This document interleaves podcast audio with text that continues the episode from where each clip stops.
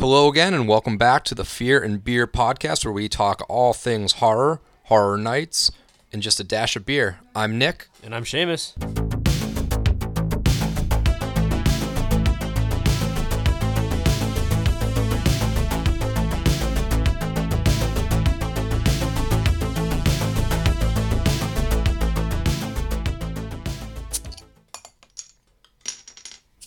All right, here we are.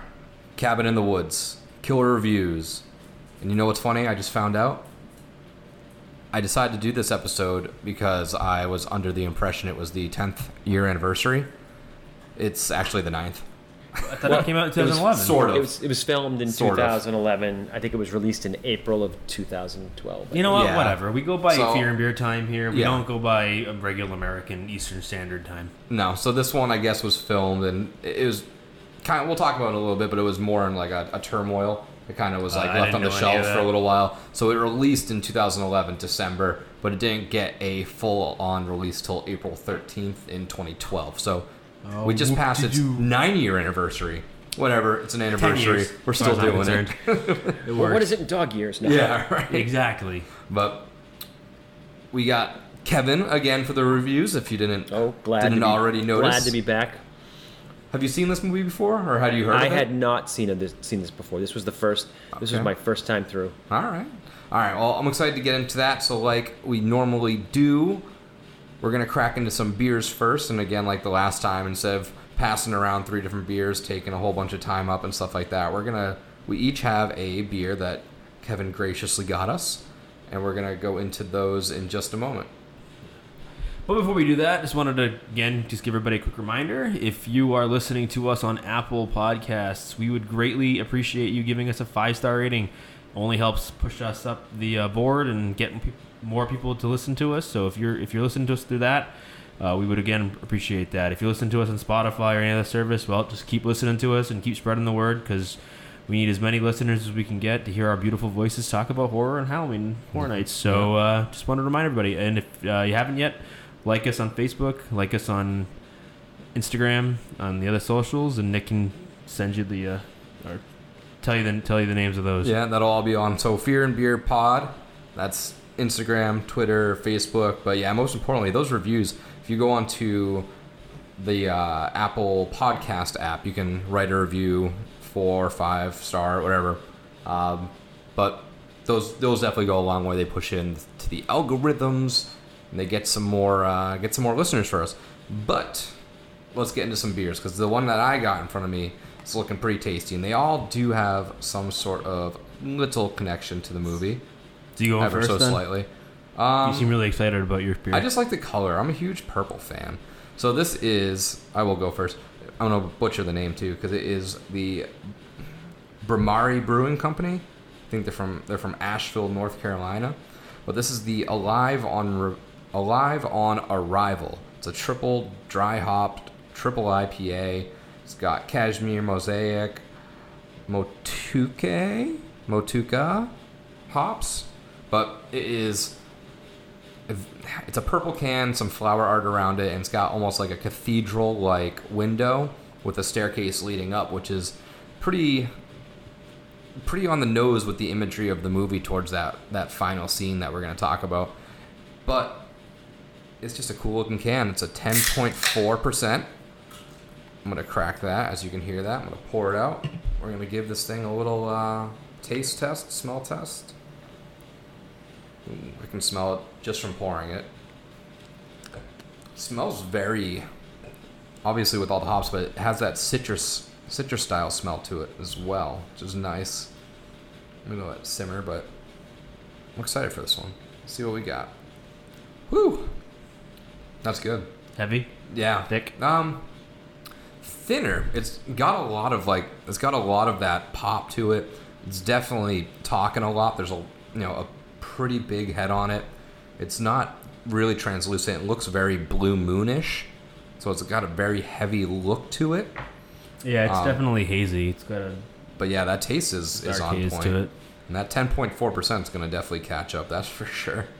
But no, this is um this is good stuff. If you're into those like real heavy hitting IPAs, but it, it almost comes off with that New England IPA style because it has that citrus in there. I can't quite put my finger on exactly what it is, but I can definitely taste that. Well, we'll move down the line now. We'll see what we see what we've got to my left. So I've got one actually that I've had before.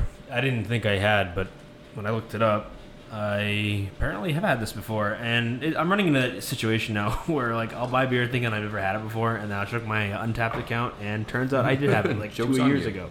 Um, but I am enjoying Sci-Fi Hamster Wheel, and it's as glorious as it sounds. It's got uh, hamsters. One of them looks like Kano from from from Mortal Kombat, and they are in space with a science fiction hamster wheel.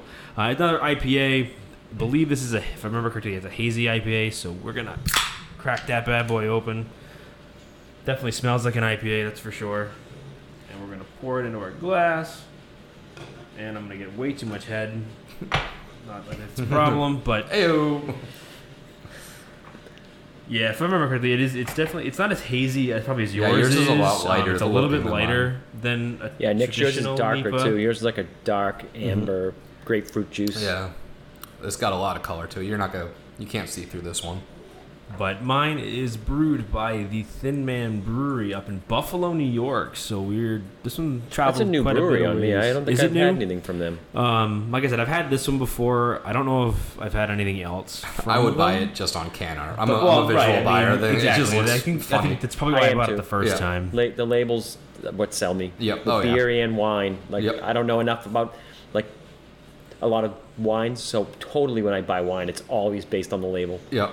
And they are relatively new. 2016 is when they opened. Um, they've been able to do things with Mikkeller, uh, Gun Hill, KCBC, Collective Arts, Sloop. So they've they've grown quite a bit in the five years that they've been on. And I don't think I've had anything else by them, but their can art is pretty pretty cool looking. And of course, this one is like I said, glorious from what I can tell. But let me take a swig of this bad boy, and I'll tell you how I felt about it. It smells like a like an IPA for sure. It's it's kind of light. It's six point six percent, so it's not a heavy IPA even for a NEPA. Mm, but uh yeah, now I remember correct. This is this is one I, I liked quite a bit. It's it's not super bitter. Um, I mean, almost at all. It's it's more along this, and I think that's probably where the New England style comes from, or the New England style comes in this beer is that it's definitely sweet. There's very little bitter at all, if, if at all. Yeah, and it's heavy, heavy on that citrus, uh, grapefruit flavor.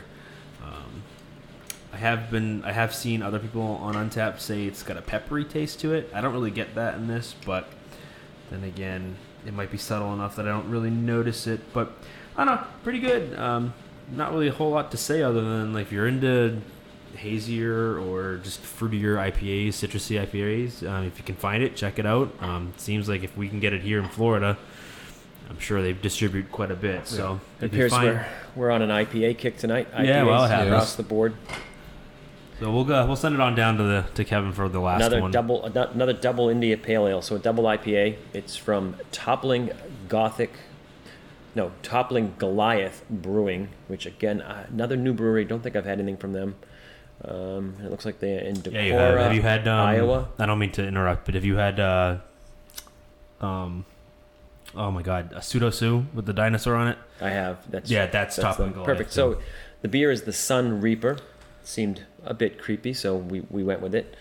Um, it's a again double IPA, seven point eight percent ABV, so a little bit of a big boy, and it's described as um, just a medium body, mild bitterness, with pineapple, orange, and passion fruit, with a little bit on, of the pine on the finish, which basically describes a good IPA.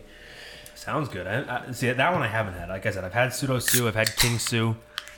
Um, they usually do some really good stuff. They are relatively widely distributed, from what I can tell. I mean, I'm, we. I mean, I remember before I moved to Florida, we just start started getting it in mass. So, um, and we can get it here. So I'm pretty sure that you, no matter where you are, you should be able to get it as long as you're within the states.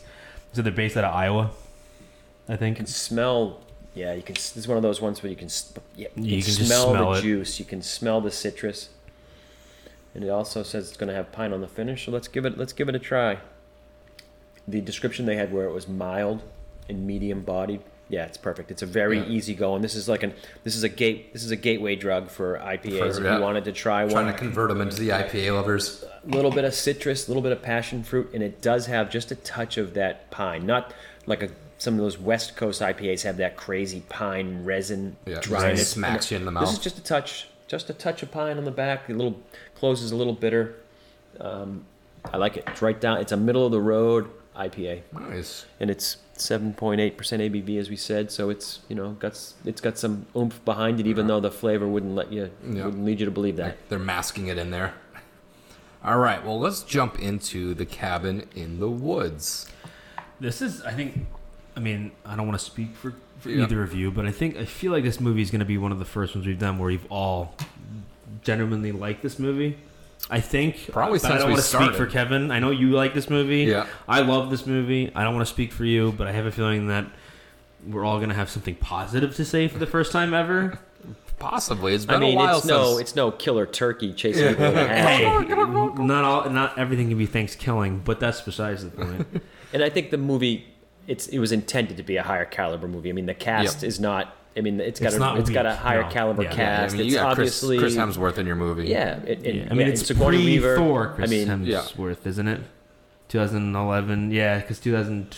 Well, maybe it was been No, right it was- before he it was got after. it, or is it after? Yeah. Either way, yeah, what, he's the still first, young, The first time he was Thor. Yeah. I think it was just a year after, so, so, it didn't take relatively long. new. Um, and yes, it's got a high caliber Yeah, cast. and like I said it's again, produced I mean, by Joss Whedon. You got a so movie with Sigourney Weaver in it. It's she's not going to be chased by leprechauns or turkeys. So yeah. Oh yeah, we should probably. And again, spoiler warning. But I Yeah. mean, really, if you haven't seen The Cabin in the Woods, Yeah, and you are you listen to us, what are you doing with your Yeah. life? So this movie originally was written uh, by Joss Whedon, as well as with the director Drew Goddard, and they actually lo- locked themselves into a hotel room for three days. I didn't know and that. they banged this whole script out in three days because they were kind of just getting over some failed projects. I did not know that they at all. they kind of pushed themselves to the limit to, to create this. So it took them three only three days to write this thing.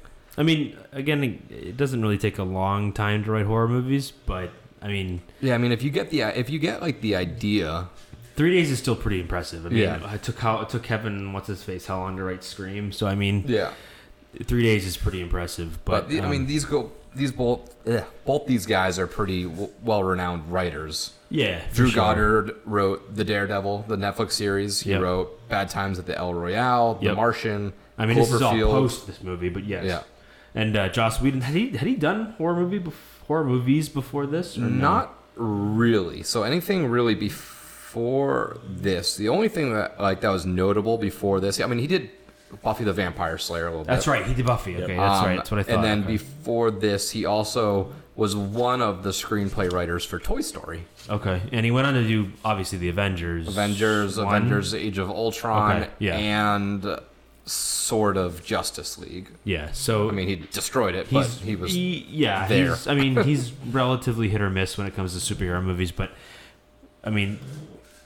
I mean, for this movie, I, I think he did pretty well. I mean, again, he didn't direct it, but no. Uh, and then that was Drew Goddard. So Drew Goddard, Yeah. the other writer, was the one that directed this. Yeah. This was his directorial debut, and he hasn't really directed much. He's definitely more of the pen to paper. I believe it. Screenwriter. he wrote I. Cloverfield, right? I think he was Yes. Did he Yeah. write it? Okay. Yeah, he did the screenplay. No, for another Cloverfield. fact, I don't know if you were going to bring this up or not. I, thought- I just found this interesting is that the makeup was done by Heather Langenkamp and her husband David Leroy Anderson. And if you don't know who Heather Langenkamp is, um, again, why are you listening to my podcast? but she is the lead in Nightmare on Elm Street. Oh, uh, Nancy. Nancy. Yep. So she, I don't know if it's her husband's company or her company or whatever, but they both worked on the visual effects or the uh, makeup effects for this movie. Yeah.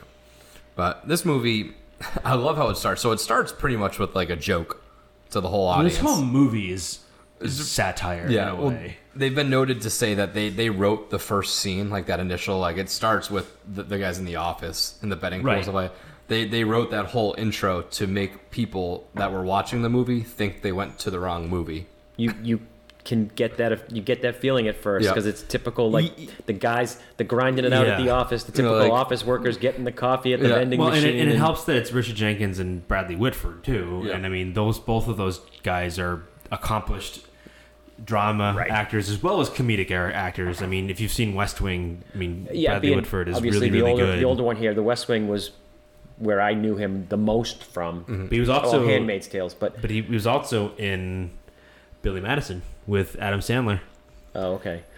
But he plays the- in this movie. He plays the same character he played in the West. Oh, yeah, it's for that sure. same Yeah, kind yeah, of s- sarcastic, dry humor. And that's Yeah. probably what he was going for. Yeah. But yes, you're right. It, it, it hits you immediately with, wait a minute, am I Like, what- watching the Yeah. right movie? What is this? And it, and it kind of ends with like almost like the jump scare It too. does. they It, just- it's, it's the only jump scare in the movie. Yeah. If you think about it, if it, going back Oh, and the watching titles. it, They do yeah, the jump the- scare with the title. and Right, then the the title- loud and- noise. and- like, wait, what? That? but Are you, are Sure. you even listening to me? Yeah. But, but again, that's that's where the satire and the play on the genre comes from with this movie. Is that like I think at least for me that was the only jump scare in the movie. It even got me today. I watched Yeah. it again Oh, I- today yeah. for the for like I've watched this movie like fifty times at this point, yeah. But that's and it still gets me every single time. good for them. Good writing. Like Yeah. typically Yeah. the way it would have played out is you would have had like the the, the storyline get pretty deep before the aha. There's somebody behind the scenes. Yeah. Where they went right up front. They're like, Yeah. no, we're going to show you that this this is like the Truman Show yeah. out of the gate. Yeah. No, we're not gonna do that whole like. And it's funny At that you end. say that because it, it almost makes a reference to that later in the movie Yeah. a little bit. But it, it kind of gets going from there. So it, then it kicks right into that whole very like poking fun at you, typical slasher style movie where the the you know the jock kids going on the trip and kind of So- like ThanksKilling when they're all pull So yes, when they so were getting there in their car to so go on a- a vacation. That's a good comparison. So ThanksKilling is obviously a very bad version of that, Yeah. but it's funny because of how bad it is. This movie is and again, I don't want to sound pretentious, but it is actually really smart when it comes to that because they don't really establish as much until midway through the movie. But you're supposed to be, you're supposed to believe just by the way they look that we're mm-hmm. getting the typical jock, the typical slut, the Well, typical virgin. Yeah, the typical archetypes, right? Or Right, Yep, but but, and but we you, are. But you come to find But out pretty quickly that they're not Yeah. at all. They don't fit in those archetypes whatsoever. They Yeah. happen to only because they look a certain way. Yeah. Or they well, talk a certain you way. learn later on that those types actually play into the storyline, and it's not just a well, trope true. for the. Well, true. But Yeah. my point is, is that like in the very beginning, the girl you assume is the virgin because she's the lead. Yeah. You immediately find out she's not a virgin. She slept with her fucking professor. Yeah. Which is really weird. Well, and that's why, with. like, at the end, when Sigourney Weaver's like, "Well, you work with we what you get," with what you can get. right, right, exactly. So it's you know it's it's and back to the you know the people kind of controlling it, and they're like, well, we don't really rig it, we just kind of push it in the right direction. True, You know, like- but I mean, the idea is that they they play on that trope almost immediately. which is like you, you initially are like, oh, that's the athlete, jock, that's the slut, because the jock and is actually one of the smart. Like he's, they're all one of the smart kids. He's Yeah. on a full academic scholarship, Yep, so he's yep. not yeah, a no, he's- jock. He just yep. looks like a jock. They and he they're working with what so, they got. so intro, like you were saying, you, you introduced to these typical types. Yep. Um, and then we find out they're going to the guy's The cousin's his cousin's cabin, Yeah, which that he happened to just buy. yeah, sure. Um, Spoiler: flash to the end when the girl looks at He's like, looks, "Oh, at, wait. looks at Marty, I is that his name, and he- says, and says, I don't think his I don't think his cousin even owns a cabin, Yeah, or, we're like, I don't yeah. even think he. Had, I didn't even know he had a cousin. right. or something like that. Yeah. Right. Uh, it's a little. It, it, that that part's the only part where it's a little funky how they set that up. But, Yeah. Yeah. And I and I haven't really taken like full notes like I normally have for like plot point by plot point, so we can kind of just spitball a little bit here and there and kind of work our way through the movie a little bit. But yeah, we're introduced to Marty, the stoner, who clearly had no idea how to to be a stoner because to work his way towards this this part, he had to take like two hour joint rolling classes. He had a No way. lighting class. Like he, That's he had so to like develop his character, but he actually Really? he actually had to be taught how to be a stoner. That's Uh, so funny because he, he definitely pulls off the shaggy Yeah, no, perfectly. aesthetic.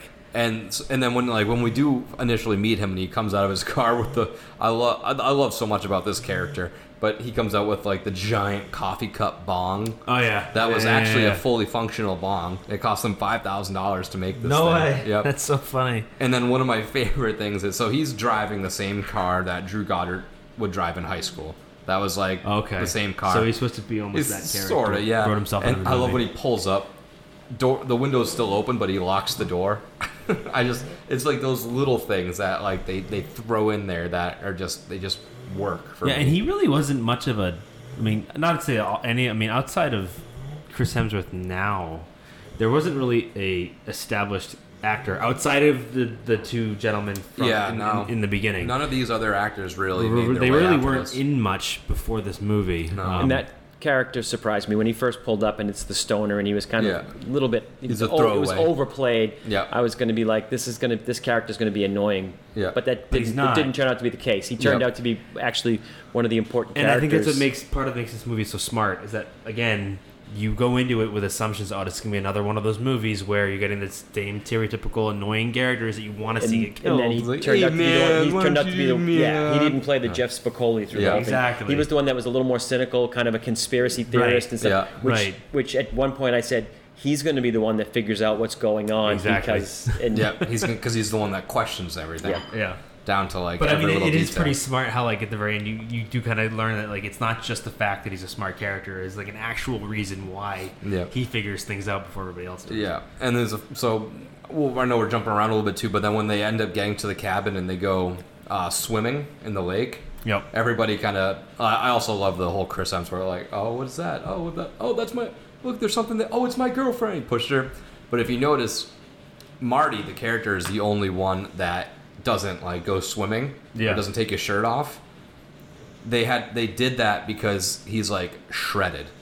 He's Oh, like really? ripped, and they were like, "Oh, that doesn't fit for like a stoner character." Right, so you can't like, be and that's why they also put him in like all baggy. They, you know, he's wearing. We're He watching was now, but he's got three clothes. shirts on right now. Oh, okay. He has an undershirt. He has a button-down shirt. That's he has a sweater. So they, they bulked him up like they, you know, they build him up a little bit so that way you, you can't really see his true physique. Huh. But apparently, you know, they decided to not have him go swimming because he was just like too in shape. and so the scene that's here right now is at the gas station. Yep. Just to point out the the way I ch- changed my opinion of the character was when he was talking smart back to the guy Yeah. at the gas station and not scared of that guy or intimidated mm-hmm. at all is when I Right. started to say, "Oh, I like him." When Because he's supposed to look you like Shaggy. sassing me, boy. Yeah. Right, he looks. He's. I mean, he, they, they they intentionally made him look like Shaggy from Scooby Doo As Yeah. the guy says, to give you that. Uh, Something about since the war, and then Yeah. someone Yeah. says, "What war?" And Was then- that the war then- with the then blue Marty's and the like, gray? Yeah, the brother fighting brother war. Yeah. you sassy boy. Exactly. Yeah. yeah. I mean, this movie. I mean, had. I mean, I don't think there was really any dull moments. It was. It was just. No, it's it gets in and it It's just- gets out. It's a quick movie, and it's even it feels even faster because it's it's distinctly broken into like multiple parts. right. Where it's like you know you got your intro, which is just like your your typical like. In this movie, you're like, what are those guys in the office? And we'll figure it out later. Slash like intro to the movie. Then you have that middle part when they're you know getting to the cabin. It's typical slasher still, and then boom once you see the whole like betting scene and they the guys kind of explain it to the audience slash the new new guy that's where it kind of transitions into like oh shit what is this movie gonna be I mean, I th- yeah, and I think I think there's a level of that. Oh, sh- like this is weird the whole time up to that point, and then you're like, okay, now it's getting weird. Like we just passed a point where I think in the beginning when you first watch this movie for the first time, you're supposed to kind of see it, go, hmm, that's weird, and forget that it happened. Yep. When the bird slammed into the barrier. Yeah, yeah. The hawk yep. hits the Right. the- so that- like when you see that the first time, is. you're like, "What the hell was that? Like that's Yeah. weird." And then like you forget about it until later in the movie, and you're like, "Oh shit! Oh wait." Yeah. But like now you watch it more once, you're like, you start to pick up on that, and you go, All right, "This is a lot smarter than Mhm. it initially let on." Because yes, it, it it's trying really, really hard to make you think this is just a typical Friday the Thirteenth Basic Jason slasher. slasher movie. that kind of storyline is playing out here, but it's parallel. It's like mm-hmm. only half. It's half. Right. It's half It- the yeah movie. it is that It's it's doing We- that we thing do where have it that tells Friday you two 13th different movie. stories. It's But, like take yeah. the slasher storyline and slap the Truman the Truman Show Exactly, on yeah. the other side of it. Exactly. and i and i love the fact that they do it side by side and don't wait till the end to tell you Like I was saying, because it just they- makes it more enjoyable But they didn't tip their hand completely because it took No, me a long time to figure out what they were up to. yes You get early on that okay, these people are pull, they're pulling the strings. Yeah. uh, the puppet. Like, I'm, not, I'm not a why, puppet. how? I'm not going to do a puppet dance. right. Um, exactly. I'm just quoting some, some Marty quotes that we'll get to. good old marty Yeah, Hello, but Marty. But I didn't. It took me a long time to like. In my mind, I'm saying, oh, okay, they're they're doing this because they work for the devil, or they're Or doing this for yeah. some science experiment, or they're doing this. So they didn't tip their hand completely. You, Yeah. you spend a good portion of the movie trying to figure out why the hell are they doing Yeah. this. yeah and that's what i'm i was interested to check out was your your thoughts on like yeah, well, exactly. the That's the, what I love the hearing. whole you know like parallel thing when did you figure out because it's been years since i've seen this movie and, and I don't remember what my reactions were to Mm-hmm. like because you don't really get big twists. Like th- this is a very unique horror movie. It is. It And. Even, It's for- even very from the, even from the poster. When you first like when I first watched this on the poster, I was like, "That's weird." Like cabin in the woods, and the cabin's all like boxy and twisty. Yeah, So you kind of knew going into it that it was gonna be a weird movie, Mm-hmm. but I don't think you were expecting what you got. No, I was just Because you come movie, cabin, the cabin in the woods, you think Evil Dead, you think Friday the Yep. Thirteenth, you think of that type of movie, and then you get in there and it just hits you immediately. with- Immediately with the office scene, like Exactly, you said, it's yeah. like what? What am I? Like, is this the right? Yeah, and did I that's go on what the right movie? it's been. I and I don't think I ever really ran out to see this movie because Cabin in the Woods poster. I was like, I'll get to it at some point. Like it's a campy slasher movie. Well, exactly. I'll get to and it I think, I think that was my thing too. I, I think I waited on it Yep. because I was I was like, eh, it's gonna be just another, you know, take on a Jason movie, which I'm not, I mean, I don't I'll see hate it. them. Yeah, I'll see, I'll see it, it. But I'm, I'm not expecting anything. And then when I watched it, I think I woke my wife up because like we like, were in bed and I was, she was sleeping and I was watching. I was like. What am I? What this is Like, amazing! the Like, what am fucking I unicorn. watching? It's the unicorn. the unicorn. we'll get to it, but oh my Yeah. god, the unicorn!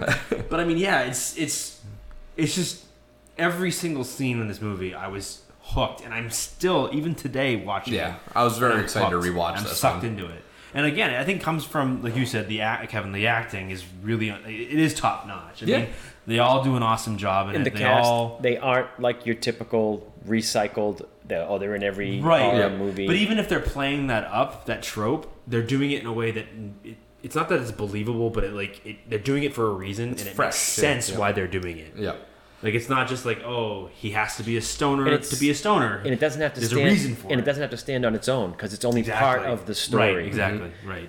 And so part of it, like, so when they, you realize these people are controlling them, and we keep, I keep saying like the Truman Show, but when they started doing things like, oh, quick, release this or turn that on or whatever, that Yeah. that's the Hunger Games. yep, yep. So it was like Hunger Games. Yeah, there's It one. definitely turns into that. Yeah. there's Yeah, like sure. there's one little scene. I think But it's interesting because you're watching like because that makes you. It's very clinical. You think that they have they're on top of their game. They do this all the time. They know what they're doing.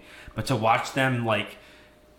Because they made they, they set it up to say they make their own choices. Yeah, we push them along, but they make the choices. it's about and free when they will. start making the right choices to get out of the situation, they're like, "Oh shit!" Like Like, they're oh, actually yeah, buzz- you know, yeah, buzzer here, They're running yeah. around Yeah. trying to get stuff Yeah. to happen a certain way so that like you know it doesn't actually end up doing you know going against them. But like yeah, it's it's Yeah, they're like, oh, they chose to, you know, not listen to the whatever the guy's name at the gas Mm-hmm. station. They're like, well, they chose to still go up there knowing that there's death, and it's like, okay, they did that, and then they're Yep. like, well, they went to the basement. It's like, okay, they did that, and then but then like it, they get to the point when they're like almost overcoming certain battles. They're like, Right. she's holding a knife, and she's they're just like, and you see like the little electrical shock come off the knife. They and she wanted her drops to drop it. It's like you know, Right. okay. But they do. It is funny that they but they it's ve- control but it, but only to a certain still extent. So They- smart. It's, it's so smart. Like I- Right. So, and so they're at the cabin now, which it, they get they get creepy right out of the gate. Yep. And it's it's not necessarily like the the, the, the storyline of the horror story part of it isn't like slasher. It's it's it's a little bit of that creepy supernatural. Yeah. Um, like they go into that basement with all the creepy stuff. I mean, it's they didn't just throw like half the movie's going to be this slasher storyline. I mean, to be fair, I mean, I wouldn't even class it. I mean, a part of it, like a think very small part of it, this is is mostly slasher. sci-fi to me. Exactly. I It's, think it's, it's it's sci-fi. not so much slasher. I which think is it's, why the, the sci-fi hamster wheel beer yeah, spoke it works. to me. Yeah, that, that it works. fits, it fits. works. Um, but yeah, I don't. I think I think the slasher was kind of a way to a marketing way of getting people into the movie and Yes. saying this is what we want you to expect to happen. But it really is only a slasher. to No, a I point. think it's picture like a, a story that like during like a storyline that has a TV show that they're watching or a or a movie that they're watching. The the the kids in this are almost like the object that the real cast and storyline is Right. watching. Mm-hmm. They're not the storyline. They're Yeah. they're just an environmental Almost like a to the, wall to the storyline. Yep. Yeah. Yeah, so they get they get to the cabin, they start changing stuff like that. We see the whole one way mirror thing and stuff like that, and then that's when it pulls back and it shows, you know, they're like, Them oh, cut to camera two, cut to whatever, blah blah, blah. and that's when I start to really connect because until that point, I don't believe they've connected the office characters to the cabin characters. Like you've you've seen They- you've seen them talking about stuff, but you haven't seen them But what, directly what's like the watching. correlation? Yeah, you've seen but now you know that they're they go- looking at right, them. because they go into that room. The guy checks their badges. It's Yeah. all secret, But, secret. like, the dude- the and dude on the they, roof They fire up. leave. They fire up. They yeah. They never. But they know. They never told you why he was on the roof. Maybe he, was just to tell them was that they just left. rating them that they had Just- left. yeah, but they, right. that's the only real connection you have between the two. And Until then there's this a reference point. that they were there earlier because they put something in the girl's hair dye that was supposed to help her, like right, that right, exactly. dumb her I down mean, or something. there's a lot of there's a lot of things that they reference that they had tried that they had done to get them to like open up and change and become more of the trope that you're yeah, they're trying to. earlier. Yeah, they're almost dressing them up for the ceremony. It's essentially Exactly. the way I took Yeah, it. yeah, yeah, yeah, but more thi- or this is the first time you are like, okay, same time frames. You know, they're they're they're you know parallel and going that way. It's not like, oh, this is in the past or this is the future. They're running neck and neck with each other. And then I love the scene when they got the guy on the phone, the guy This from is the. it's funny. You know what's funny? I Am I figured on you might like speakerphone? this. Oh, my bad. This Yeah. is literally the only scene I don't like in the movie. Really? It's Oh, I literally the only scene I don't like, and the only reason I don't like it, I think I think the joke is played out too much. yeah. Like I think quickly him doing like, wait, am I on speakerphone? And then them making fun of him for it. But they didn't. They did. And then they go It back. drawn on. Yeah, it draw it drawn on too long, and it's like you're making the guy. I mean, I know the guy's kind of a joke to begin with, but like, yeah. Well, it's I still. and, and that's my thing though. That that's why I kind of like it that much more because I, I don't think it's them like. I mean, obviously the characters are playing a joke on the other character, but I think it's the filmmakers, the writers making a joke yeah, about oh, yeah, that of course, kind of character. course, you know. yeah, it's poking fun The Friday the. Thirteenth character And I is get like, that. "You're gonna and I get die." that. I just think for me, the, if too much of that slapsticky humor yeah, ruins some sometimes ruins, Yeah. ruins movies. I'm not, saying- but I'm much, not saying that this. I'm not saying that this ruins this movie. It does, No. Not at all. Like I can look past that. Like this is one one single thing. yeah, one blemish. in the whole movie that I'm like, eh, I could have done without it. But like Yeah. otherwise, this movie is amazing. Like this Yeah. again. I don't want to get too ahead of myself, but yeah. yeah. right. So now we're after that scene, they go in the uh, not the They're pool, the the lake. lake. But now this is when we start seeing the introduction of like betting. Oh, the betting and, and, the, and yeah. the gambling. This is like- when it kind of gets for me. This is when this movie kind of hit the like. All right, this is Yeah, really at the what is gonna at, at the point. yeah. This is like this is the turning point where I'm like, this is really weird. Yeah. But I'm really interested to see where this is going to tie in. How is Yeah. this going to tie? What are they betting on? Like I don't understand. Yeah, because they're going just they're leaving breadcrumbs. Yeah, Just- for sure. They're kind of sprinkling their way towards the end. And I love the intern, by the way. oh, the intern's the the best. intern's so fun. But I just love like, you know, oh, we can't get him. Electrical got him. Like they pick the same guy every year. it just kind of goes on through that time. But we go through this for the next little bit of time, I believe it is. But this is definitely where those stories are both accelerating because now, like now, it feels like this is where like that that second part of the movie is started. Because up until now, we had that traditional horror. This is when the movie And this is when it's like Flips. kicking into kind like, of. okay, what's so I. I- to me, I don't know if it. I mean, this is when it starts to. For me, I think I think the flip happens when the kid when the when the other actors pick the thing that's going to kill them. The yeah, the Buckners. to me, that's when it flips because then you realize like because exactly you know so- what the betting was, you know right. you was. learn what the betting was all about. You learn what was happening, um, how they picked whatever one was whatever going to be their downfall, whatever, Mm. whatever the fate just chose. Um, up until that point, because you're again, you're still expecting at some point there's going to be like, why is this a horror movie? Like, Some where aha where is the moment. horror elements in this movie? And that's kind of where it flipped for me. It was like, oh, that kind of makes sense. Yeah, and this is where once we see the board and they're like, oh, this is this, this is that, this is that. I was I like, just I need to couldn't see all figure those. out who they were working for. Like they kept talking about Yeah. downstairs Oh, or and upstairs, he's gonna yeah, be yeah. happy or whatever. Like Yeah, and I was So- just like government, I guess. oh, like, see, I was you thinking know. like they were working for Satan. Like they Yeah. they worked But even for the then, devil. but, but that, that again, that's I think kind of- why I liked it. it turned out to and be I not too liked far it. off. Yeah. But Right, but it, I think it's interesting hearing from someone that's seen it for the first, like watched it for the first time. Yeah. Like, obviously now I go back and watch it, you already know what's happening. You, Correct. you understand what you're doing, so you get something out of it that's different. But hearing it again from someone who has never had never seen it before tonight Yeah. or before before this week, uh, it's interesting to hear that because like you're right because you're you don't know what's going on the mhm. whole they time. till reference to like, oh, ja- Japan was the only one left, or the Japanese did this, and they Yeah. always do that. And I'm like, Yeah, I'm like, yeah. is it a competition? Like, are they in some kind of competition? Yeah. And it turns Kind out that, of, it turns yeah. out that they're really not. They're like they're like No, They all it turns out that to like, they're all succeed, trying to do the same thing, and only one only one country Right. has to succeed. right, exactly. And that was kind of I, I saw somewhere too that was kind of a slight on all the different like things where it's like Buenos Aires and it had like a dead Kong and like the Well, the Japan was like the ring stock. It was like yeah. a, it's a play on a like slight onto regional those horror. movies. Yeah, It really is like a regional Jap- Japanese horror. It was them South going at American them. horror. Like, that's just kind of cool. yeah. So sidebar right here, we're, we're watching the scene where she gets they're playing truth or dare, and Oh, she gets makes dared to the- make out with the wolf and oh, the moose. wall. The moose. The moose. Very creepy scene. Yeah. Like when she just gets really too into it. Very creepy. Yeah. Like And- they wrote that in just to creep you out. But, Yeah. but but then again, And it was a fake out too, because I was waiting for the thing to start biting her or something. yeah. You else. want that. You think that's going to happen. Um, but the funny thing is, is like there's a reason for it. She she's starting to lose her inhibitions because of whatever the drug is that they Oh, right. planted her with. So you know that's why like so uh, they make reference to it somewhat in the dialogue in the sense that they start to become the tropes that you expect them to Yeah. be, but it's only because the other side of this movie, those office people are Controlled making, it. they're controlling them, making them act that way.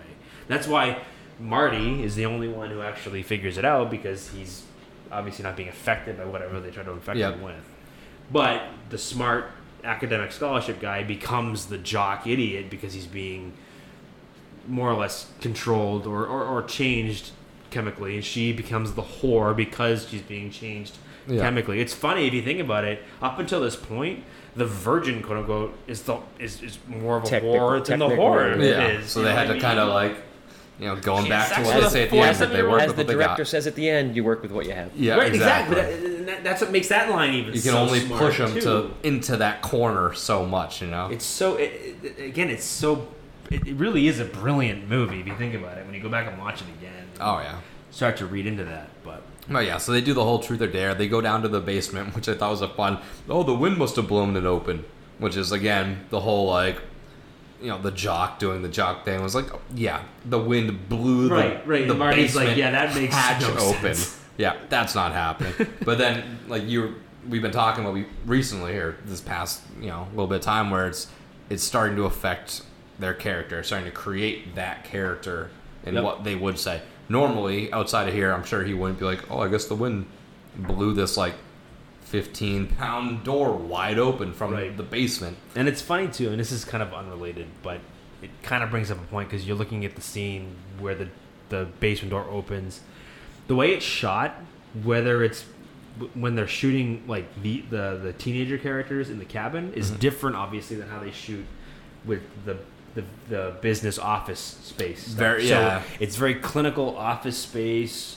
Um, the office even Yeah. shot very much in that manner when you're talking about the office characters. I'm sure they wanted the contrast. Exactly. Yeah, the lighting shoot is that the- bright right, tungsten style right. And when they shoot the other characters, it's much more of a To almost what I was saying, it's almost like the movies about the office people, and this is something they're watching. exactly. Yeah, Yeah, yeah. it's almost like they're watching a horror movie. Well, that's really are, what in it a is because I mean the main. If you look at the whole story to it, it's not as much them trying. It's not as that. Yeah, not as much them surviving a zombie attack. It's more of the entire world is supposed to be saved from their act. Right, So they're a think sub. it, I mean, they're they- a subplot. Yeah, and they, and they open. I mean, like, I think going back to the beginning, they open with the office characters. So in a in a, in a way, Yeah, they're your main movie. characters. I mean, the bigger stake is not if these five people survive; it's if the world survives. Right. So these characters are just, you know, don't you know, they're not sub characters, but it's definitely plot B to plot A. So the basement scene, I mean, it's It's great. well done. Like you, you're Yeah. gonna pick your own fate. You Which don't, you cool. don't know you're picking right, your own right. fate. but you don't even know that's You're just roaming the end. around, Yeah. looking at a whole host of creepy ass shit. Yeah. And it's just a matter of who picks up. Like I thought for sure they were gonna go to that like Zoltar arcade Yeah. game thing, like Yeah. from. But But it- was it from Big? Right. Yeah, What's- right, what- Zoltan. What's, Zoltan. fun- what's kind of funny is that like you as the audience, if you don't know what's going on, yeah, it's not so much. But like if you know what's going on, if you've seen it before or whatever, or if you just happen to be a big horror fan, you kind of Ah, recognize almost the mermaids. things. We almost got the mermaids. Like you actually get disappointed if they don't because they don't pick the one you wanted. Like obviously like. We'll get to that scene, but when like they pick the zombie characters, everyone's like, "Oh, really? You're gonna pick them again?" the like it's like Maintenance. Maintenance always picks Right, them. but, but again, it's the play on everybody. is We're tired of Right, so- zombie movies. We're tired of slasher movies. Back to good writing.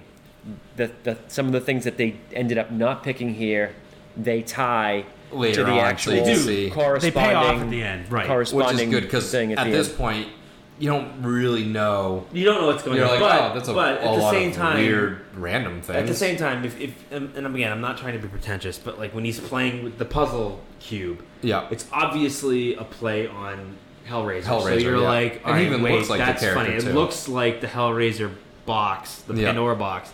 So you kind of think in the back of your head like, what's going on? But yeah, again, it makes no sense. You're like, And so with stuff. Why are cinematically, we right here, it's focusing on it? perfect because they're going from person to person. Like, Like, what's gonna he's get- what got is it, the what he's is got the he's looking through like rolls of film. Yeah. She's got the jewelry box. The other one's about to put a pendant on. Yeah, And right. he's It's got like, that. what's gonna he's got finish that round first? like jeweled globe thing. He's almost and It's like they're going like who who's gonna trigger whatever they're gonna trigger first. But and I feel then like she starts reading the diary. Yeah. knowing that adds a different level of suspense to that scene than it does when you first watch it. When you first watch it, you're like, True, true. it's creepy, but you don't know why they're why? doing Yeah, it. why, Why, is are we so, focusing on it? Why is are it we- cut, cut, cut, cut, cut? Right, but then Yeah. when you watch it a second or third time, you're like, oh, that makes so much sense. Oh, like, come like, on, oh, blow, God. through, blow the conch And shell you one more and you- time. and you're right, and you know how it's going to happen, but Yeah. you still want them to blow the conch. So you she still starts reading the diary, and then part of it's in Latin. Everybody knows. If you- Everybody. because you don't Nothing Latin. good happens when you read anything in Latin. yeah, That's why it's a dead language, And damn then it. just an, another aside. Later, he's like the, the other kid's like reading it again, translating it, yeah. and she's like, "You speak Latin?" He's like, "Well, I took it in tenth grade." Who the hell takes Latin in tenth grade? nobody No. takes nobody takes Latin No, in it tenth was grade. it was Spanish. It's, that's your option. You have Spanish. Oh, hey, he's or got, he's, he's got a uh, what, what, what are they call- what are they called a, a husband bulge or whatever or married marriage Oh, bulge. yeah, husband bulge or. But um, yeah, it, it, I, I will admit, kind of related. I, I do wish they had filmed like alternate, like alternate scenes. So like every time you watch it, it's a different. Or not even just that. Like you can just happen to go to like deleted scenes and watch an alternate ending of the Mm. movie where it's like they pick a different. That'd been cool if they did. If they, I mean, they But did it's like two or three different versions, and they sent out different versions when they released it. And like, Right. you get what you get. But it's still Oh, that me, would be awesome. Right, that If- would be cool, If you yeah. go to the movies and you watch it again, and you're like, It's a oh, different. Oh, they they picked Like, the pendant. What? Yeah, exactly. Yeah. that would be cool. And all you, I mean, all you would have to change is really that that intermediate part, the kill parts, the the you right, know, exactly. You, You don't wouldn't have to change a whole lot. The whole movie can stay the same. to me, it's except still amazing, This like- little, you know, m- middle quarter part. Right, and what's amazing to me about it is that like even and I think I may have mentioned it, but the, even now I've seen it fifty times, close to it, anyways. Every single time, I'm still disappointed that they don't pick somebody Yeah, they other just than picked the the Buckners. Buckners. Like it's amazing how like I know it's coming, and I'm still like, man, like Maybe this time, maybe we'll get Hellraiser guy. it- it's it's so funny, but yeah. we'll get we'll get the giant cobra. oh my god, I think, um, wait till we get the end of it. I, I can't wait to talk about the end of it. But But the So- Buckners have awakened; they're out of the graves. the Buckners, and I love I I love the bait and switch from horror comedy, horror. co- You know, I love how yeah, it goes back. it's Oh, it's going it's it's straight so horror. good. And it transitions and the so transition well, is too. good. It transitions No, so it's well. straight horror. The They- zombie hands like- coming out, and it cuts right to the guy. We got the Buckners. We got who had the? Bu- I had zombies. Nah, but you, You didn't have the redneck rednecks. zombies. You didn't Yeah. have the They're redneck two different zombies. groups. Was he, he's like that's like the elephant and the, the elephant dolphin yeah, or something like like, different. that. It's the different. different She's like, species. "Oh, I Try. get it." Good luck next year. Maintenance wins, and they have to split with the intern. so yes, from like the creepy horror scene to the people winning bets It transitions on them. so well. They're betting on them. So You would think it would be clunky, but it's such an easy transition. and Yeah. It makes so much sense. The biggest thing that kind of sticks out to me is not like I don't it's I don't want to say confusing, but uh, the whole like this new security guy that's like not into it. I don't. Be, I don't really understand him I like Yeah, I I don't his think it- point was to be He was supposed to us. be you, Like exactly. the He was supposed to audience, be I us as guess? the audience. to him to put some some humanity into it. Mm, you know, Not even so much humanity or that. some perspective. Just exactly. say, You're supposed to see it through his why eyes. are you guys all like these people are gonna die and you're all like betting on them and Like, she's kind of yeah. like well it's the way they just take But the it's funny how they thing get about through even- their but even job then, it's like dark it's- dark humor Yeah. you know? But even that part of it, like, he- it's not even about like you're betting on them to, how they're gonna die. It's just how are you betting on something you already know the answer, that you already know the you know the end to. How can you bet on something you know the what's gonna well they don't know the end they don't know which No, I method, know that. I know, they don't that, know which but, method But, but, but, when he, but when he says that, when he says like, Oh. how can you bet on something you already know the outcome? And then they kind of explain and it they to explain us. and they use that as like a as a, a as a way to explain to, to, to you get to give you the how it yeah happens. to give you but the, I do agree that I do think I don't think they did enough with his character. I thought they could yeah, do more it just with seemed him. very like Like make it turn out that he's the one that like screwed up the the Or he- escape. Or he was, tunnel. yeah, or he's, yeah. Like I was, He I was, was a expecting mechanism him the to one. ask the questions you Right, Yeah. exactly, and I know that's why they set him up, and, Yeah. and I don't, I don't fault the movie for that. I just wish they'd done more with him. Like I was, like he would have been a good character to come in, you know, at, at the midnight hour and pull them into a side Ex- room and, and exactly. save them. Be like, I, Right. I didn't want any part of this. Blah blah blah. Yeah. Come with me, and he could have got killed off anyways. But like Right. it would have It seemed like, like a it was a waste almost. linear like path for his character. Like, and again, not that I don't understand why they put him in the movie, but you're right. I definitely feel like he was underutilized. So So in the basement, they picked um, zombies, They redneck, picked zombie redneck redneck zombies. Buckner family. Buckner the family. Buckner family. So we go through obviously the whole kill scene and stuff like that. The the slut and Chris Hemsworth go out. She gets destroyed. Oh, we didn't mention that Marty hears the whisper before we get to that. He does. So like so they, they, they, because he goes to stop her from reading it or whatever, and then Yeah. he hears, read it. yeah. And no, no, He- no, no, hear, hear it, but he, he hears, hears it. the voices, right? Because So he's in a establishes different the fact world. that Marty knows that something's up. He can Even kind if he doesn't past quite understand it, a little bit. something is definitely there that no one else gets. But So his radar's up too. Yes. His now he is Yes. definitely his weed dar. analyzing We'll call, everything. we'll call it his weed dar. the weedar. The weed dar. So they go out, do their little hanky panky, and they don't turn themselves around because she gets They didn't really. I don't think they even really Wrecked. get a chance to really. No, do they didn't much really get panky, there. Right? They No. don't really get much. no. Poor, poor Chris Hemsworth. Yeah, well, she gets destroyed. She does. She And gets then- messed up. He makes it back. He he makes it back.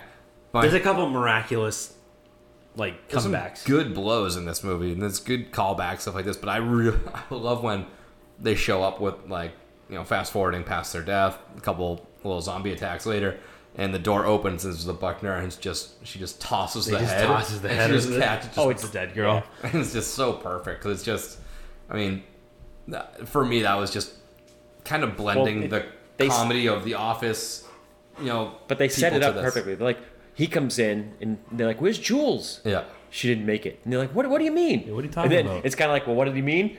The door opens up. Yeah. Her head gets tossed in. Oh, oh, now I know what you mean. yeah. Um, so we go through the whole zombie attack stuff like that. I forget exactly where we go to after. Is there anything prominent in that area? The whole zombie So what, attacking the yeah. household. So what ends up happening is they go off to have sex. They don't really have sex. She gets killed. Well, then the rest of the He zombie escapes. families trying to get into the Right. into so the other the other two are trying to get in. They're all talking, and at this point, Marty is trying to explain to Dana that hey, something's up here. Like Well, it's he not. finds at that point he breaks the lamp because the zombies are trying to come through Yeah, the window. He 'cause breaks that's the the lamp, big part that and happens he now. Finds like, towards the he end finds of the microphone Right. camera. a camera. in the- Right, right. But at And- that point, he doesn't. He kind of understands, but he doesn't fully. Obviously, you can't connect it because your ideas wouldn't be like, oh, somebody's. He's like, oh, I'm on, I'm on reality TV. Oh, right. My- my- my parents are they're gonna think I'm a such stoner. yeah, I'm such a burnout. but that's what, man. that, but that's where he kind of like he, he he goes back and forth between like I am a stoner idiot to wait something's up here. I'm actually understanding like I'm trying I'm, I'm recognizing that this is more of something being controlled. And then when he breaks the lamp, he realizes the camera's there. Mm-hmm. He goes. And then oh, it feeds into his the- I'm on- conspiracy I'm on, a. I'm on an It reality TV into- show. I'm on the Truman Show. Yeah, what are we? and, I'm, and then, you're the puppet master. I'm not. A, I'm not going to do a puppet dance for you. Right, and this is kind of where it starts to, it starts to kind of bleed uh, bleed more together between the office guys and them. I see the what you did there. that- you said it bleeds more as Yeah. he pulls as he pulls the handle and makes the blood pun, drip down the. Pun intended. Um, you see that obviously they're, however they managed to get the blood from the girl to go down. That's the what. I'm always I don't don't how know if it's works, from them. I think it's just a symbolic like yeah, maybe. they Maybe you might be right, but either way, um, once that on- once he realizes, oh hey, there's a camera, I'm on TV. That's when the Gary character, the old guy, goes, oh that ain't good. yeah. But then of course, you know, he tells he tells um, Bradley Whitford's character Steve.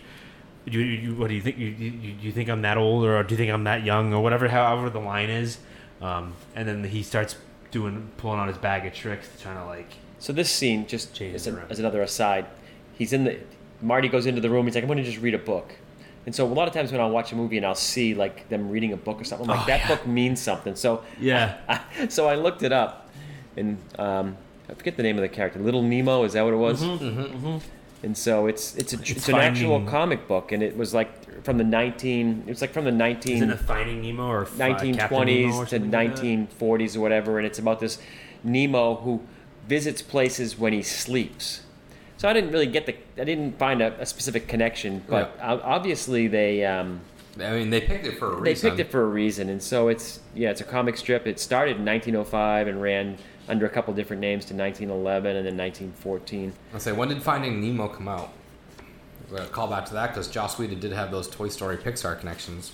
Which is, I think that's, I think that's part of where that comes from. Oh, you think it's ties I think, to that I think, I think, strip? I think it may be a But tie Nemo, back. I think, was to, a lot earlier than this. No, Yeah, it, so it was, So, but yeah. I think my point is, is that it may be a tie back to our callback to that. Um, but I don't know. I, I haven't read the book, so I don't know what it's really in, in. But Nemo is also the name of the captain for Twenty Thousand Leagues Under the Sea, too, right? Right, so, but that book was literally it's, it It was um it was the, it was the It said one. It wasn't Little just Nemo. the like Little Nemo, right? That it was was Nemo in Slumberland, which is the Uh, name of the, the comic. So it wasn't comic. like a vague reference. It was It was the, that it was the comics from the early 1900s. But Yeah, actually, Little did- Nemo was there Adventures of um, Slumberland. was there something that pointed out these Buckner people? The diary was from like the early 1900s. 1908, So I think.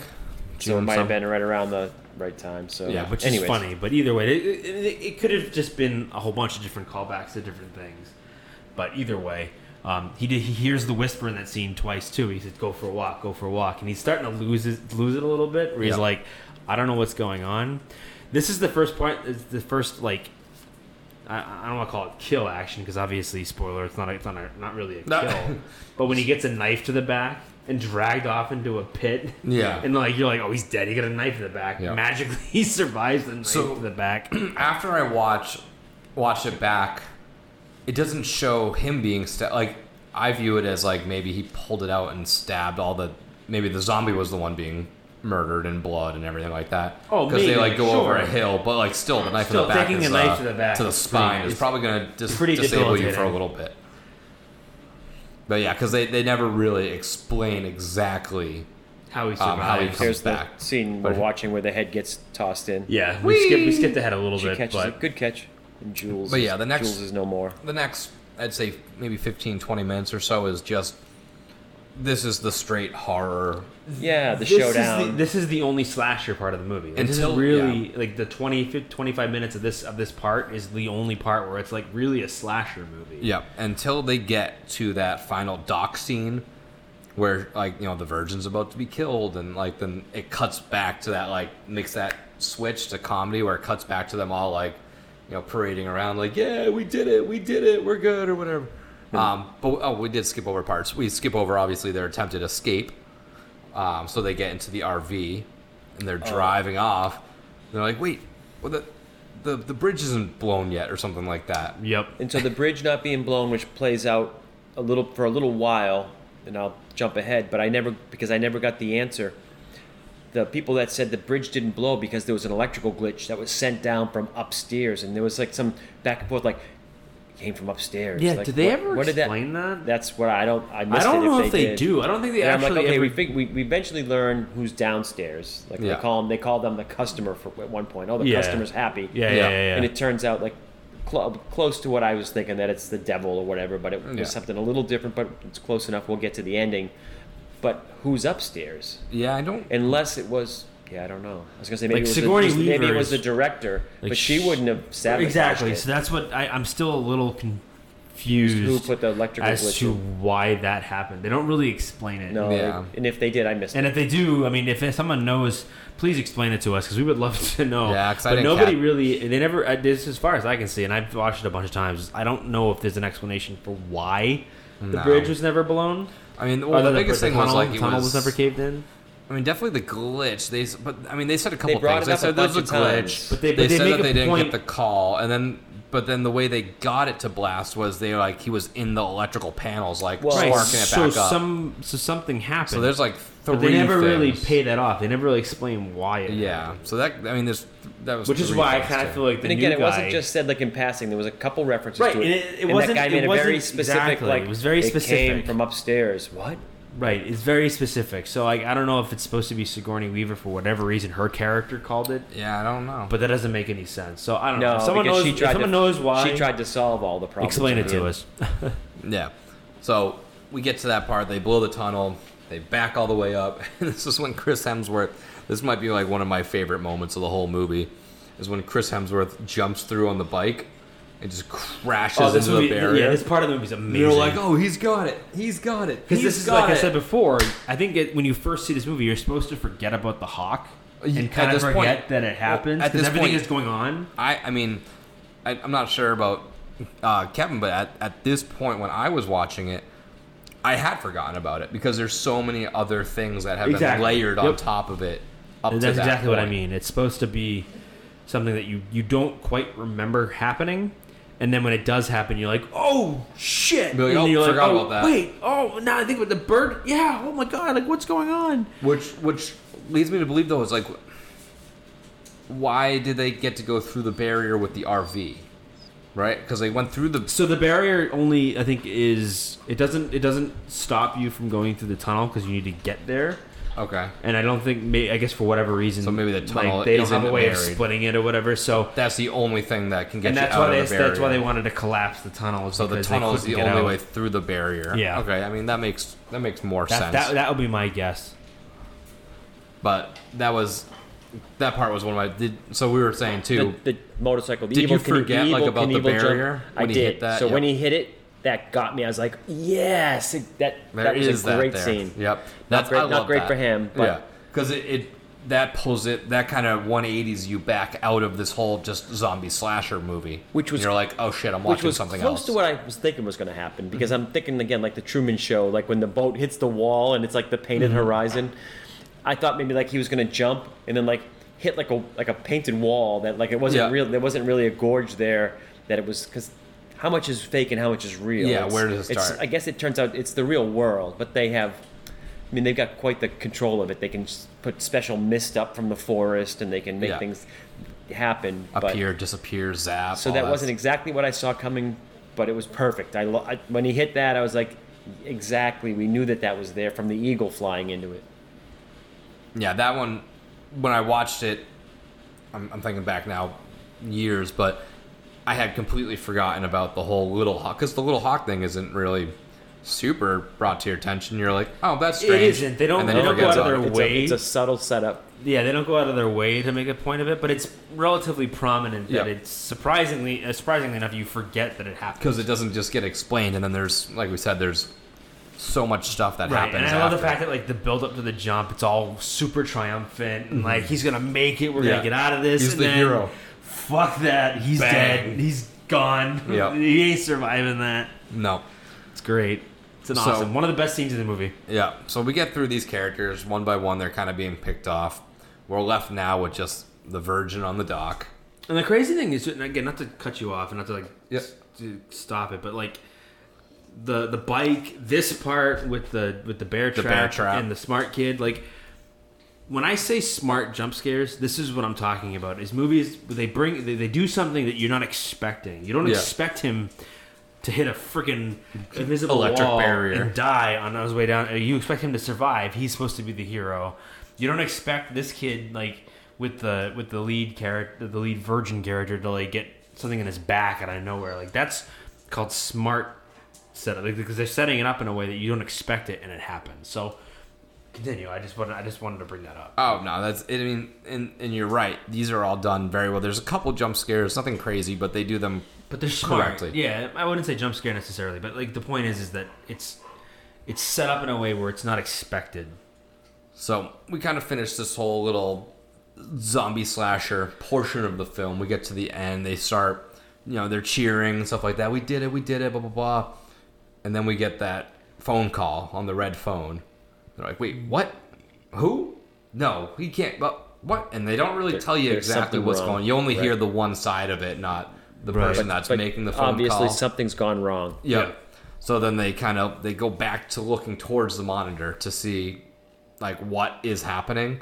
And that's when you find out that aha, Marty did not die. Marty was not destroyed by a zombie.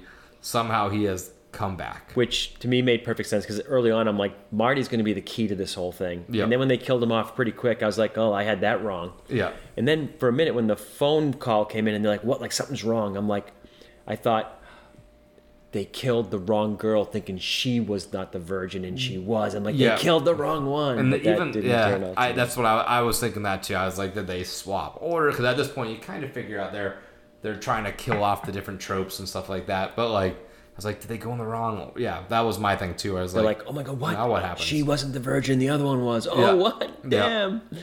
but Because the virgin can doesn't have to die. She has to die last. she has to die last because she has to suffer. But she doesn't Um, have to die. But she doesn't have to die. So then it's almost they get to the point where once everybody's killed, it's kind of just like a victory. Now they can sit back, But that- again- relax, and cheer for because her. Yeah. they think all that's left is the virgin, and Right, like, if and she again, makes that- it or uh, not, it's now they can just drink their. One guy comes in with a big bottle of tequila. Yeah. and they're like, "Well, just have drinks, celebrate, and see like, if she man, I makes hope it." she makes it. She's my Right. girl. She's Yeah. my girl. And again, it's a trope. Tequila's my girl.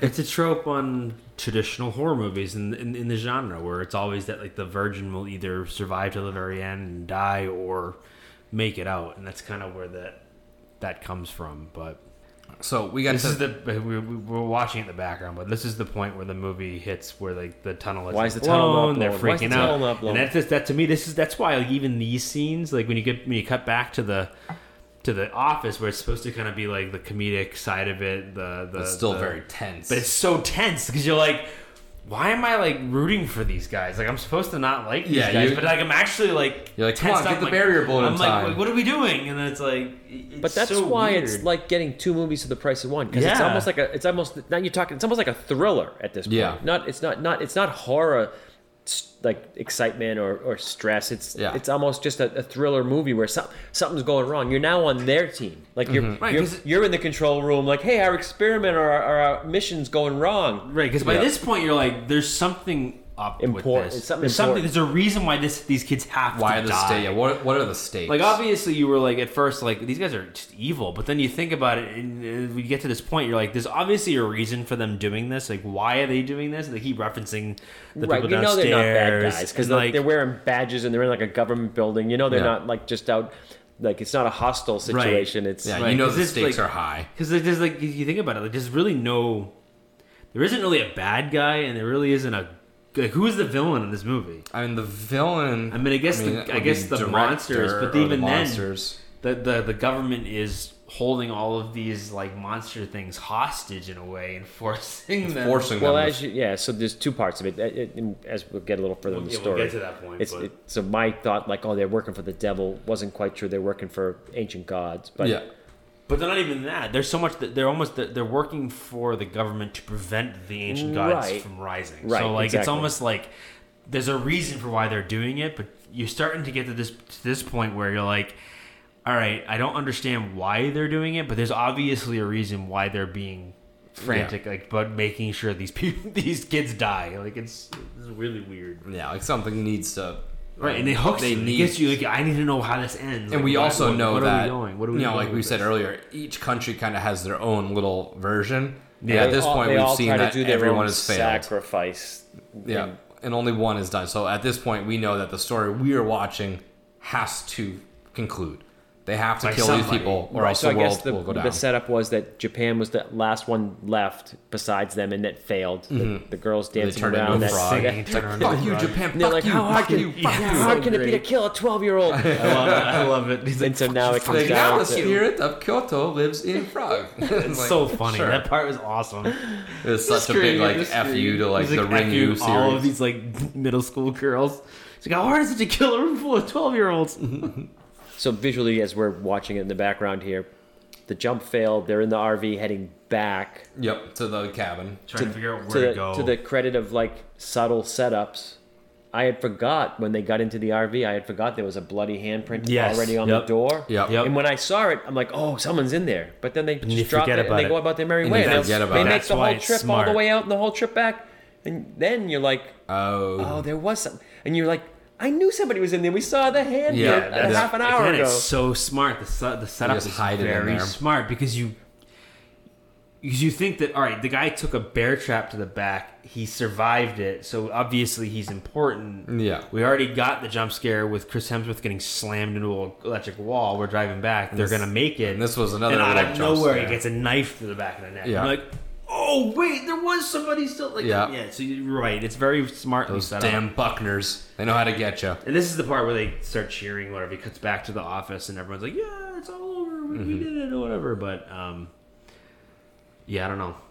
I mean, at this point, we can kind of jump along towards the end because we the end is the pretty end. much just the kind end of is. I, mean, I, I think the end is the payoff. Like the end is like, all right, we've done this whole thing. We set you up all the way through. so. Now we're gonna give you the big payoff that you, Yeah. the climax that you need that, to, to release all of the endorphins. So Essentially, Marty comes back, saves her. They go back downstairs in the elevator, and for whatever reason, he's like, "Oh wait, this is an elevator. This is a hatch."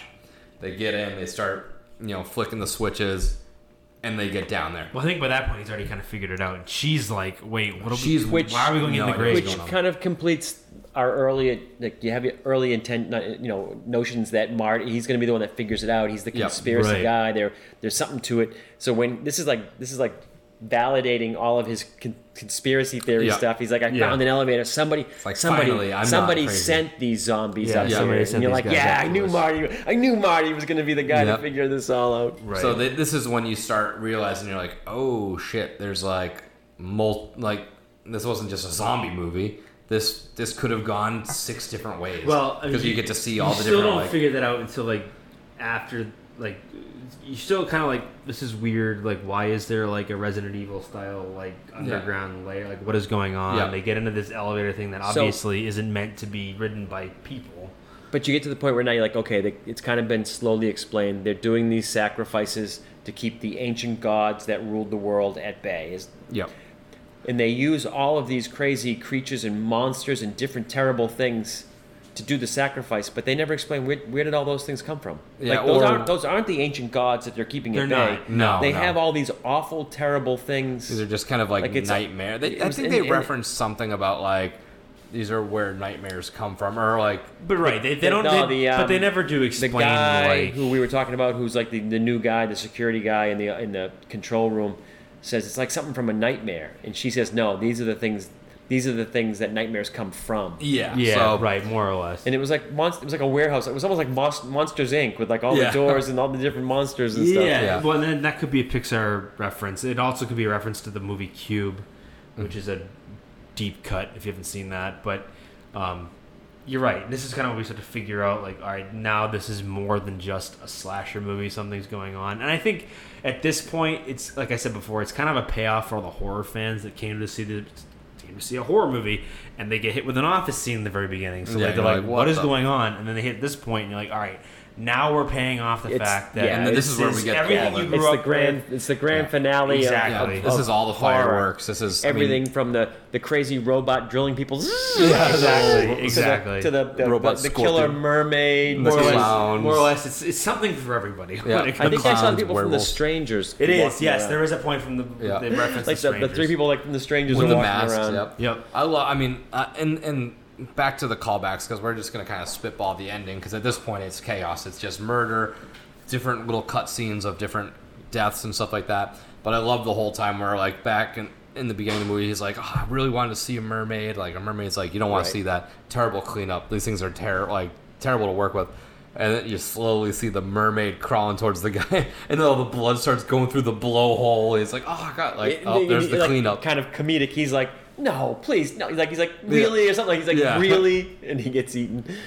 Um, so, but so it's Marty and what's her name again? Dana, I think. Dana, yep. So Marty and Dana have transitioned almost. They're They're they've gone from the heroes now. horror scene, which has been kind of a separate storyline. Yep. They're now in this Almost the office main environment. They've like yeah. crossed over. They've gone through the Wizard of Oz, Oz door. Yep. And they're in there. They're and now out. they're Marty's getting the satisfaction of knowing that he's right. That someone's Yep. trying to be the puppet master, and he's in their environment, and they're realizing that. They have this whole trove There's this whole of horrible things that they could have picked from, based totally on And they what chose. they, that what they had picked up. Yep. And they, I think they say that to each other, like they made us. She's saying it. I think They right made now, us choose. They made us choose. because they got we got the dude with the the um the buzz saws like through his head, but Holding he's that round the same Jewel thing. dome. That's the little music thing that uh, Chris Hemsworth was playing with earlier. So it's like, okay, now it, it makes sense. So they end up being found on camera. They go to apprehend them, and then that's where the little zombie arm attacks the security guard. Oh, the zombie arm comes in to help him. because the sludge falls like, in. thank you, zombie arm. Yep. so they kind of escape, um, and then there's a woman on the speaker. You know, this is this wasn't how it's supposed to be. This was supposed to be over, painless, blah blah blah. And, she's kind of explaining it to them. It's like you need to be sacrificed, whatever. They run around and then they see, which I thought was very, you know, everything in this movie was done so smart. This was definitely an easy way out, where there was just a button for like a Purge, to open all the Purge. door. It said purge, but what does that mean? Like, Uh, well, and, and when I see that, I'm like, purge. Wouldn't that just like Is it a reference to the kill? movie? Well, I, I, I the way I look at it is like, wouldn't you want to purge like the like if you're purging the monsters, you're killing the monsters, Right. not releasing but the monsters. released, and like she knew that's what it was going to do. It So- it released all the ghouls, we'll monsters. Look, we'll look past that one, that one little boo boo, but But, but there could also be a meaning to that too. I Yeah. mean, it could be that, uh, in a way, you're purging human the human Yeah. race. I guess. I but at this point, all the cards are on the table. They know they know why it was being done. yeah. And I just don't get why But right Marty's- here when the Marty's guy like going opens the door, just fire, just shoot the guy in the head. He had to make sure he didn't shoot the girl first. Yeah, because if she mistakenly dies first, it doesn't work. Correct, He so- has to be sure that he kills Marty Yeah, first. but so- like she doesn't. But at that point, she didn't really know there has to be an order. She thinks at this point still that they both have to die. So she wasn't like guarding him. That's when you just kick in there, and you push her to the side, and Ah, fire right. one into his head, and game over, man. But Uh, they also thank may not know what's thank going you, on zombie either. arm. yeah, I think so. Yeah, but they released But all again, the things, de- yeah, and that is Deus Ex my Machina. and this. Uh, I, I probably said this three times already, but I think this is my favorite scene now. Again, my other other favorite scene is when the they're being kind of gunned down in that control room. They open the elevator and they all kind of silently stop, and you hear, and as a as a viewer, I, I can't wait to hear what your you know your level of excitement was for this, but you just like everything kind of gets silent, and you just hear ding, all the Oh, elevators open, open. and then just everything Oh, is just phenomenal. coming out.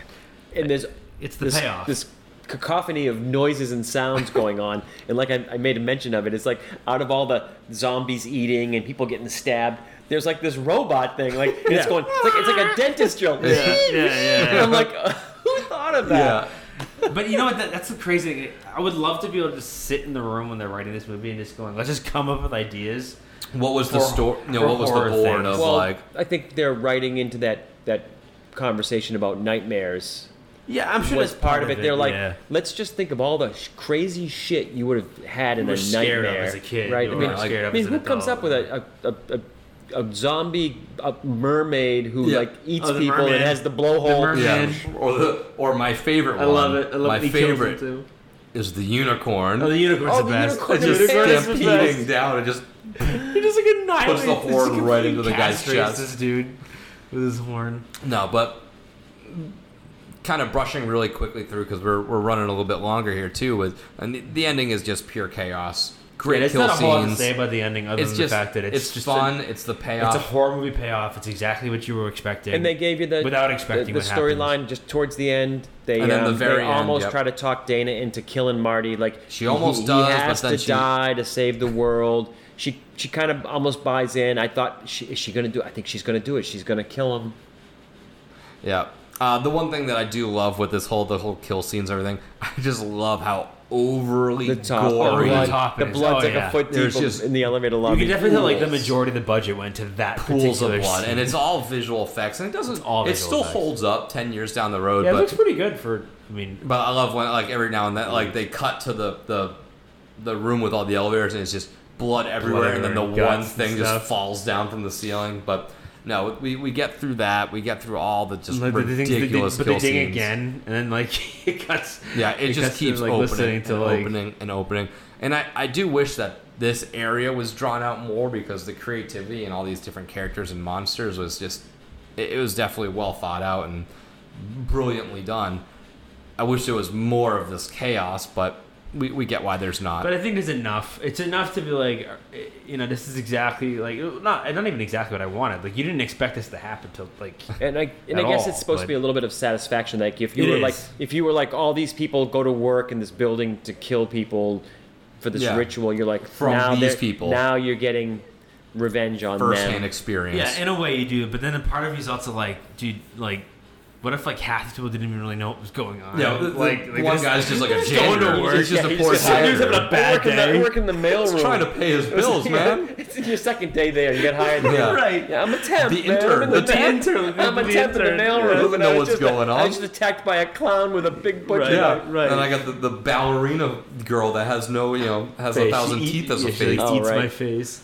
But yeah, so then we get to the ending. They're in the little temple room, and the one thing, or not the one thing, but an- another thing that I love about this movie is it doesn't have a happy ending.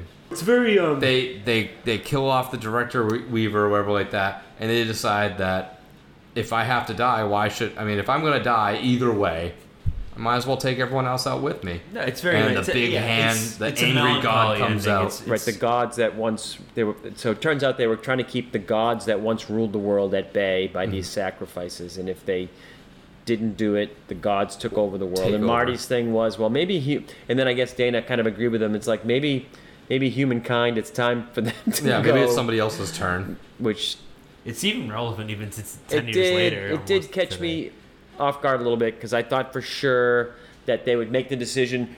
We're gonna just we're gonna just not gonna do it. Let whatever happens happens. And I thought there was gonna be that typical eleventh hour.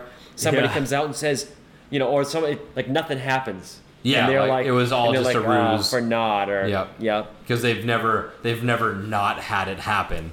So they you know So it, you you expect that eleventh hour, which first at first you're like you kind of let down. You're like, no, that's not how these kind of movies end. There's It's always like there's always something that that comes out at the last minute that saves the day, Like and it doesn't. Nick- the unicorn. the unicorn's the best part.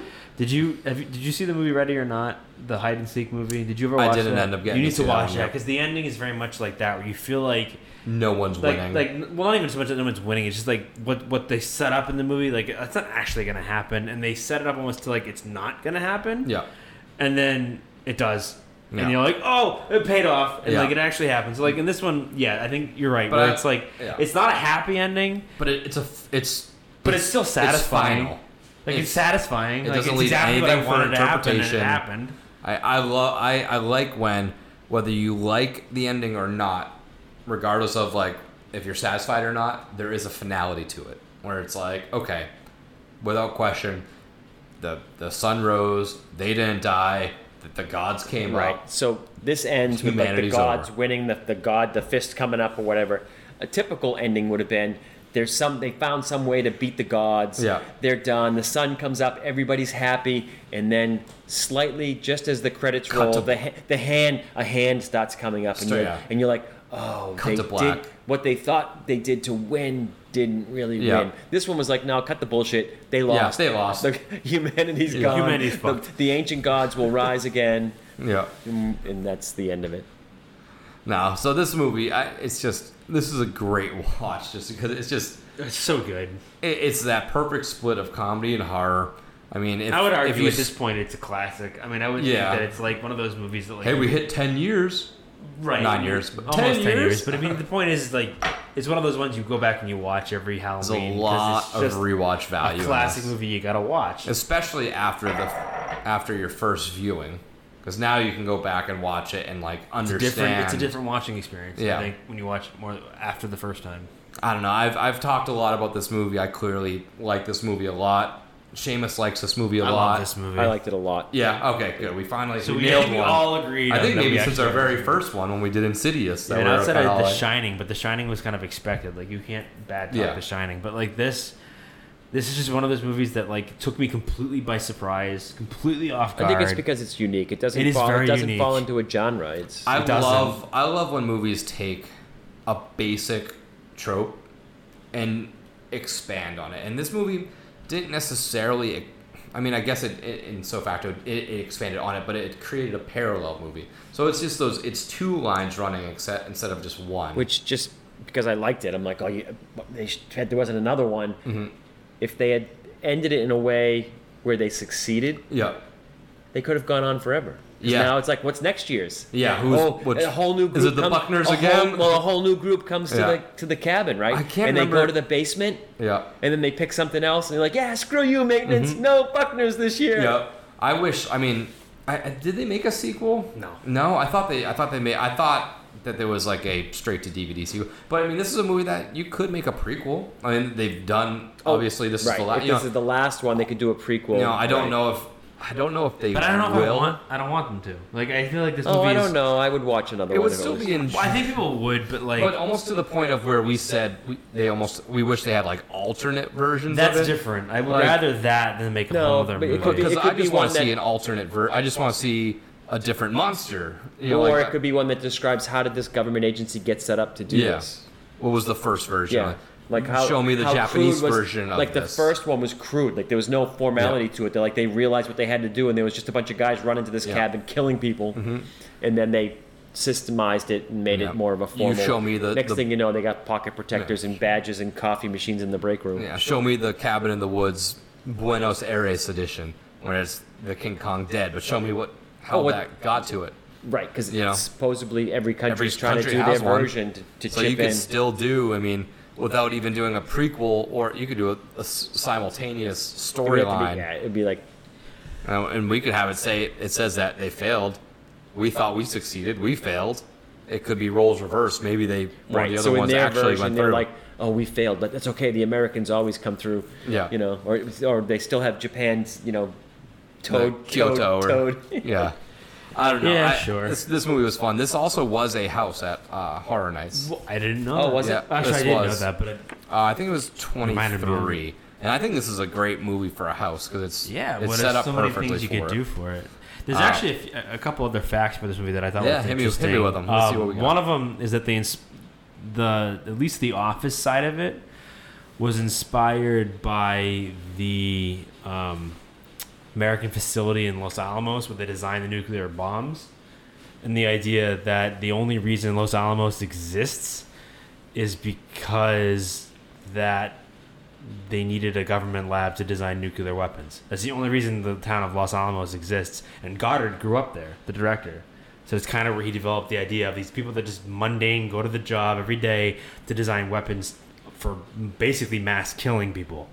So like that's kind of where they came with this idea where these people go to work every day at it's a mundane job and it's involving just slaughtering Right. uh, to them, they're like, "Oh, what's where's what's what's what? Oh, my login doesn't work today. I got to change my password. Right. Oh, let's go down to the break room. They got donuts. Oh, it's Joe's birthday. We're gonna have a cake in the lunchroom. Right, right. But let's get back to making weapons of mass destruction. Right. So that, that was kind of funny how they how they how that kind of came came to it. And then I think there was a couple other smaller ones that like um, they used the Breakfast Club as like uh, to help write the script. So they, they they were kind of inspired by the Breakfast Club in the sense that um, like there's really no villain.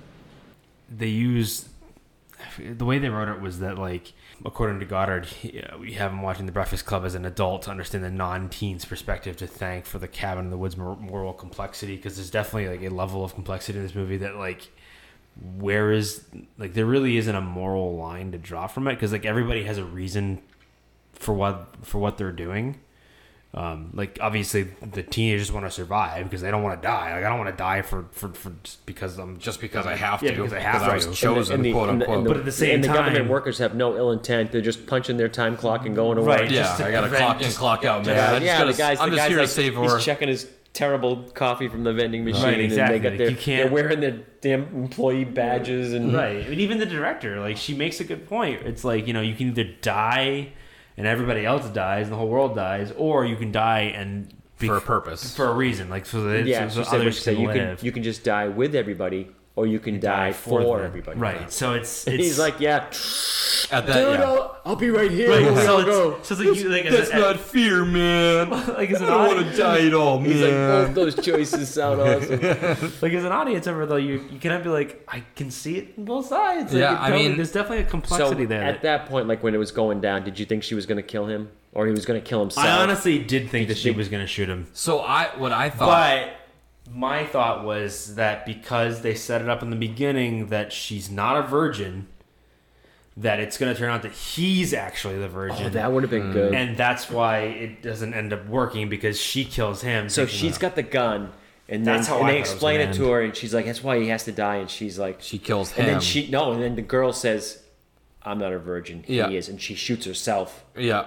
Yeah, that would have been a good way So to do it. I was too. also Yeah, yeah, yeah. thinking that she was just gonna say "f you," and she was gonna kill herself first, which would like screw everybody. But I thought she was gonna like, Yeah. Then at one you point, I put thought. me through this, I'm gonna put everybody else through. then the I was thinking she was going to shoot the director. yeah, But whether that got you, but so But anyways, either, I mean, either because it's one of those. This is one of the other t- one or two things that I feel like they didn't really do a lot with, even though they set it up. Was that like when she said, "You think I'm a virgin or whatever," and then the mm-hmm. director's like, "Well, we work with what we can have, what we have." Yeah, and they're I like- thought that was gonna set something else more up. than more than the That's fact why that I like, honestly thought because they made a point to say like, you know, oh, we only made out, we didn't actually like Yeah. have sex or anything like that. So I thought they were playing it up to the point that like at the end you're gonna find out, oh, the fool was actually the virgin, and she's the fool. Yeah. But I guess when you have a, an hour and a half, you can only you can only go so many layers deep, but, I guess. But, they yeah, do a lot things. with an hour and a half either way. I mean, they still They did a lot. They it's did. very smart. It's uh, very well timed, very well constructed. They don't waste too much time setting up things. They don't need to waste time setting up.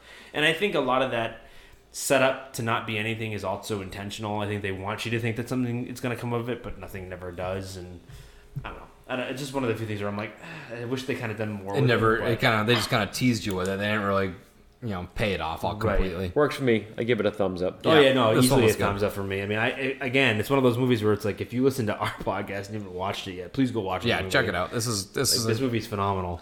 this is as you said before. I think this is going to I'm go pretty down sure as a when we classic. talked about our top ten movies way back when, this was an honorable mention for at least one of us. I think it was may have been me. if I Probably remember you probably correctly. threw this into. Oh, into then of course the final scene, like when they're waiting for the ancient gods to take I wish over. we had He's- seen- we he, could blaze, seen him. he Might blazes as well, up. man. I He mean- blazes up and passes it over to him. Shit, nothing else to do. I mean, you're in some right? ancient but ruin. this is also, if you think about it, again, this is uh, kind of a for horror fans. This is a play on the thing.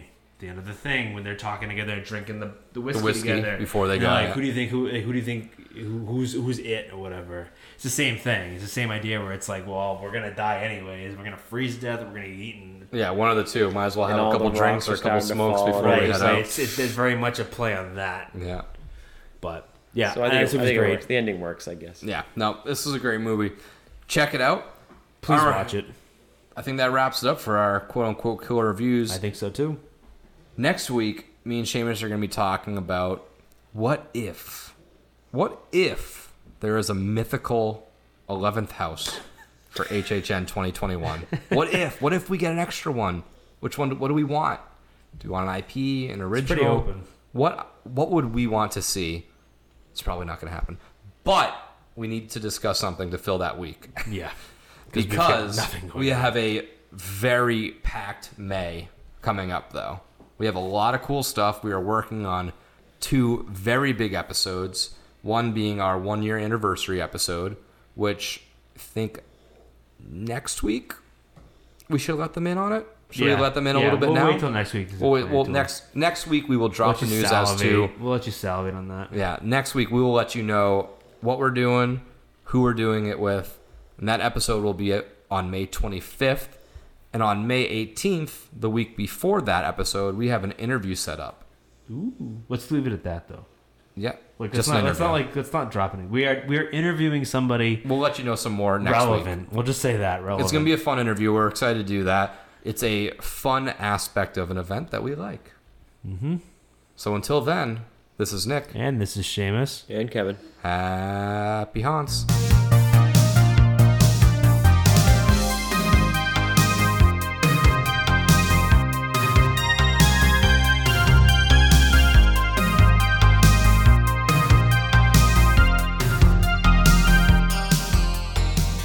And again, I would just like to thank Vampire Stepdad for letting us use his music for our intro and outro music.